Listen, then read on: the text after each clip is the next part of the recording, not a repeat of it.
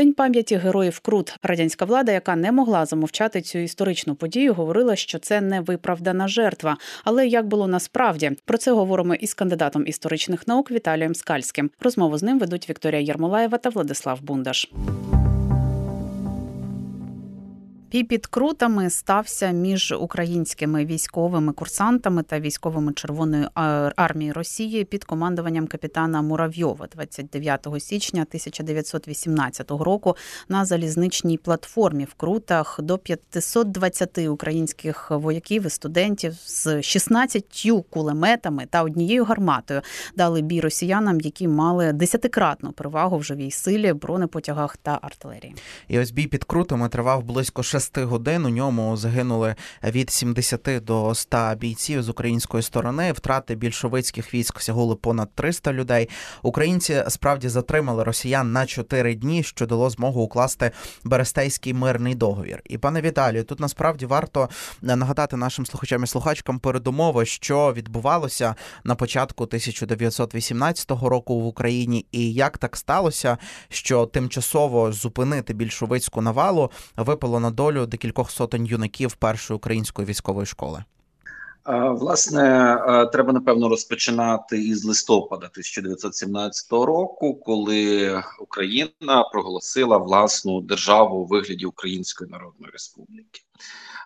Російський уряд з таким рішенням в Україні не погодився. І а в Росії на той час при владі вже були більшовики, а їхні противники зосереджувались на Дону. І от для більшовицького уряду в Петрограді було два головних таких напрямки: це Дон. Проти своїх же ж проти росіян, проти білих росіян, і другий напрямок це Україна, яку також вони вважали е, частиною свого руського міра, де потрібно було на їхню думку будувати нове соціалістичне е, суспільство, і власне приблизно десь е, на початку грудня, всередині грудня, більшовики спробували захопити владу в Україні, ну так би мовити, зсередини спробували провести перевибори парламенту тодішнього Української центральної ради. Їм це не вдалося. Але у Харкові вони проголосили, що нібито створюють свій окремий уряд під назвою Народний секретаріат на противагу генеральному секретаріату, який перебував у Києві законному уряду. І власне від середини грудня розпочався наступ е, червоноармійців, більшовиків на територію України. І головний наступ вівся по напрямку Харків, Полтава, Київ. І в принципі, український уряд е, мав в своєму розпорядженні лише один гайдамацький кіш Слобідської України. Його очолював Симон Петлюра, колишній військовий міністр, який пішов у відставку на початку грудня. І от він сформував цей е, гайдамацький кіш і пішов на полтавський напрямок захищати Україну. Там е, допоміжний напрямок Чернігівський, ну власне там, де відбувся бій під крутами, захищали юнаки Київської військової школи і перебували там на позиціях теж час від часу мали невеличкі. Е, сутички, і от на полтавському напрямку більшовики зазнали, ну зрозуміли, що їм дуже важко просуватися вперед. Е, Петлюрівці дуже активно протидіяли їм. Фактично, вони е, наші війська уникали прямих великих е, суточок, а просто розбирали колію поступово. Ну і відповідно більшовикам, щоб просуватися, потрібно було ту колію знову збирати, десь брати матеріали, людей там і багато чого іншого. Це було не так просто в тих.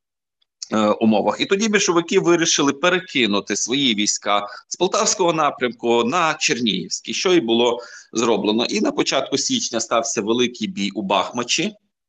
Е, от а за кілька днів вже розпочалися сутички на станції Крути. Так, і тут насправді ви сказали е, от таку річ, коли розповідали, як більшовицька армія в десь 1917 році вирішила наступати на Україну з харківського напрямку. І тут на, насправді, якщо проводити паралелі з сьогоденням, і знову вони через більше ніж 100 років, трішки більше, знову наступали в 22-му році через Харківщину, йшли на Київщину. Ось таке певне колесо історії. Та як ось такий наступ у 22-му році, те, що відбувалося в 17 17-18. І ось цей бій е, під. Я я, я дозволю собі вас так. перебути. Е, Справа в тому, що доволі часто говорять, що ось, мовляв, більшовики так швидко дійшли до Києва, значить, а українця Україну не було кому захищати, здали, продали і так далі. І всілякі такі зрадницькі е, гасла кидаються. Але давайте от порахуємо на від початку грудня до кінця січня. Це майже два місяці. Так. Два місяці більшовики намагалися захопити дійти до Києва до столиці держави, яка ще не мала власної армії. Ну тобто, уявляєте, який спротив чинила Україна. Так цьому цьому наступу. Ну це просто щось неймовірно. Тому мені здається, оборона України початку 18-го року була надзвичайно успішною. Так, і потужною. І ось якщо повертатися до е, бою під крутами, чи можете поточнити, як відбувався сам бій? Тому що ми на початку сказали, що він тривав е, понад 6 годин, і ось про ці переваги у живій силі більшовицька армія мала ось таку величезну перевагу, що саме у живій силі, в солдатах, в артилерії, у зброї. І ось цей насправді ось Як цей факт втрим, втримати. Втримати, так? та, цей факт дуже важливий. Мені здається, що російська сторона, як тоді, так і зараз, просто не рахувалася з власною живою силою. Тобто для них Е, кожен конкретний солдат не був важливий. Так їм була важлива маса. Оце традиційне російське шапкозакидательство, взяти масою, задавити. От е, і відповідно вони не рахували свої втрати. Фактично, так 300, то 300, 500, то то 500, значить для них це не було а, важливим. Натомість українська а, сторона. А, ну вона вона завжди індивідуалістична, так завжди кожного Е, згадати кожного це є дуже важливо. Пам'ятати про кожного загиблого є дуже важливим, так і відповідно е, Україна ну зрозуміло з цілком об'єктивних причин не могла мати переваги в, в кількості чисельності е, вояків, бо Україна все ж таки менша за українці, українська нація менша за чисельністю. Але оцей дух українства, бажання жити в незалежній державі, мені здається, якраз і допомагав відстоювати Україну не лише під Крутами, а й в усіх тих боях, що відбувалися ледь не на кожній залізничній станції тоді.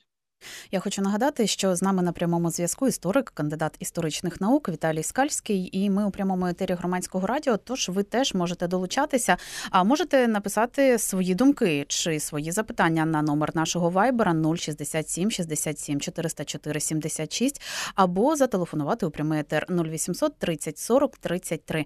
І ми говоримо про день пам'яті героїв Крут, про події того дня і про історичну важливість цього періоду для України. Загалом ще цікаво розібратися, пане Віталію, в тому, як радянська влада загалом подавала цю подію, е, не могли змовчати, замовчати цю історію. Говорили, що це не героїзм, а невиправдана жертва. Якась а як трагедія же так було насправді. Ну в радянський час насправді про цей бій в принципі мовчали, не намагалися про це не говорити. Хоча разом з тим я, наприклад, пригадую підручник з 70-х років, шкільний підручник з історії УРСР. Він був такий тонесенький, зовсім не обов'язковий до використання в Україні в Україні, ну тим паче в інших частинах радянського союзу. Е, і там там була згадка про бій під крутами, але це швидше була. Так би мовити, відповідь, адже в діаспорі за кордоном українці а, активно активно відзначали цей день. Про це постійно писали, видавали спогади, книжки тощо. І ну просто радянська пропаганда не могла мовчати у відповідь, так бо тоді мусила би визнати, що вони погоджуються із таким з, з українською трактова, трактовкою бою, і в тому підручнику було написано, що е, більшовицькі радянські війська розгромили відбірні Е, буржуазні сили. Так? Там ще йшлося про е, панських син, синків. Ну, всі всі чорні фарби, які тільки могли придумати, е, виливалися на крутянців. Але, наприклад, коли в 1987 році була готувалася така енциклопедія під уже тепер дивною назвою Великий жовтень громадянська війна на Україні то були великі сумніви, сперечалися в редакції е, цього видання, чи треба включати статтю про бій під крутами. Такі включили, але вона була дуже коротенька, дуже така оптічна, максимально нейтральна і безоцінкова. Я нагадаю, це 87-й рік. Тобто, в принципі, до розпаду союзу тут лишалося кілька е, років. Але в національну пам'ять крути повернулися от уже з 90-х років, коли коли коли ми вже позбулися цього комуністичного ярма і змогли більш-менш вільно говорити про цей бій. Та зокрема про національну пам'ять, тому що насправді зі своїх шкільних років я пам'ятаю, що День пам'яті героїв Крут мені в школі вчителі трактували як трагічну історію сторінку в історії України. Але тут насправді мене це дивувало ще тоді, і я помічав ось цей якийсь певний трагічний дискурс навколо цього дня. Але насправді це героїчний спротив українців та воєнний злочин радянської армії, тому що потім вони розстріляли українських юнаків. І чи помічаєте ви зараз таке трактування? Чи можливо люди все ж більше розвінчують цей міф, міф в першу чергу самі для себе? Пане ну, я Віталію? тут додам до цього запитання, що можливо і недостатньо інформації у деяких українців та українок з цього приводу, тому що згадуючи мою шкільну програму, я вчилася у школі трошки раніше ніж влад. Я вчилась в Криму, так. Е, і у нас не було цієї теми в шкільній історичній програмі взагалі? Е, Справді навколо бою під крутами є оцей і е, такий. Це правильно негативістичний, так а, такий такий мінорний а, дискурс навколо бою під крутим, але разом з тим є його протилежність, навпаки, тільки все в позитивних е, фарбах. Там і ніби на чотири дні захистили, зупинили більшовиків і Берестейську мирну угоду підписали, і багато чого іншого. Там 500 більшовиків вбили, і так далі. так далі. Мені здається, що історик уже може собі дозволити відійти від цієї дихотомії, цього дво, двох цих від цих двох оцінках, і я поясню, чому.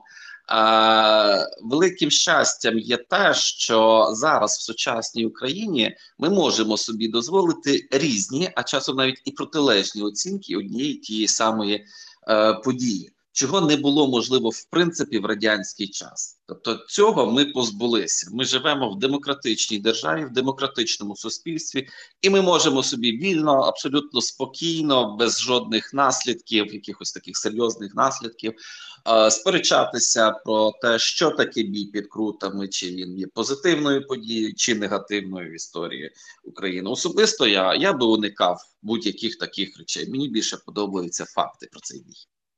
Та і як ви вже сказали, як результат ось цього бою це була втрата боєздатності радянської армії майже на 4 дні, і була вийшла змога для української делегації укласти Берестейський мирний договір. І Тут, пане Віталію, хотілося поточнити, а яке значення мав цей Берестейський мирний договір, або як як його ще називають Брест-Литовський?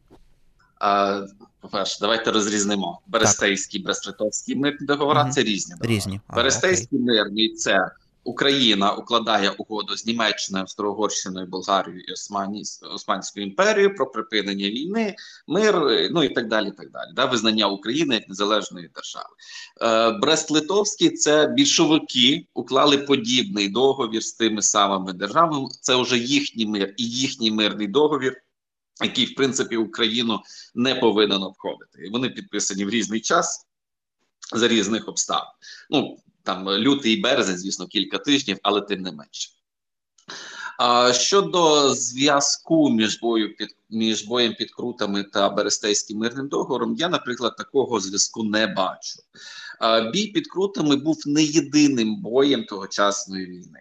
Подібні бої відбувалися чи на чи не на кожній залізничній станції. Ми знаємо, маємо інформацію про бій під Бахмачем, е, бій на станції е, Макошин, бій на станції Доч, Чесниківка. Ну практично скрізь і всюди українці чинили опір. І е, говорити, що саме бій під крутами дозволив підписати Берестейський мирний договір. Ну це буде не зовсім вірно з історичної точки зору. Насправді, в Берест в Києві не знали, що відбувається під крутами. Ну бо бо цей телеграф не працював, телефон не працював. А то, що інформація проходила, доставалася дуже повільно. Туди вже там в Брест передавати, тим паче німецькій стороні, а, яка там ухвалювала власне рішення підписувати чи не підписувати угоду про цей бій, чи про його якісь там наслідки тощо. Е, Більшовики просунулись, як би там не було, але е, українці відступили спочатку до Ніжина, потім уже тут ближче до Києва, і їм по по їхніх слідах вже наступали а, більшовики. більшовики. Але і далі відбувалося українці, відступаючи, розбирали залізничну колію. Тому більшовики не могли ж так швидко діставатися, так і їм ще потрібно було кілька днів, а то й тижнів, аби увійти до Києва. Багато хто сьогодні проводить паралелі між е, тим, що відбувалось більше ста років тому, і тим, що відбувається зараз. І Влад вже сказав, що це виглядає як е, колесо історії. Так, так ти сказав? Так. Е, це дійсно так здається. Пане Віталію, ви проводите якісь паралелі? Ну, загалом я уникаю такі е, робити таких е, речей, але в цілому можна. В принципі, е, ну в світі ж нічого не заборонено, так можна собі порівнювати. Я би хотів, знаєте, в чому порівняти? От теж є такий доволі мінорний. Мінорні оцінки діяльності тодішнього керівництва військового і політичного Української Народної Республіки, що ось, мовляв, там не змогли організувати оборону, захист е, протидії більшовикам. Е, тощо багато з чим тут можна погодитись, але ну, давайте подивимось: початок більшовицької агресії проти України це початок грудня. Ну, нехай середина грудня. В Київ більшовики увійшли наприкінці січня, на початку лютого. Ну фактично на початку лютого, 4 лютого вони увійшли сюди. Тобто, два місяці більшовики долали шлях від е, кордону, ну нехай умовно, хутір Михайлівський, так і до Києва. Два місяці вони сюди йшли. Ну мені здається, що це досить ефективна оборона, ефективний спротив. Е, тому закидати тодішнім керівникам там Михайлу Грушевському чи військовому міністру Миколі Поршу чи Симону Петлюри якусь бездіяльність чи діяльність, яка не відповідала інтересам України, є досить досить великою помилкою. Такою була розмова із кандидатом історичних наук Віталієм Скальським. Розмову з ним провели Вікторія Єрмолаєва та Владислав Бундаш.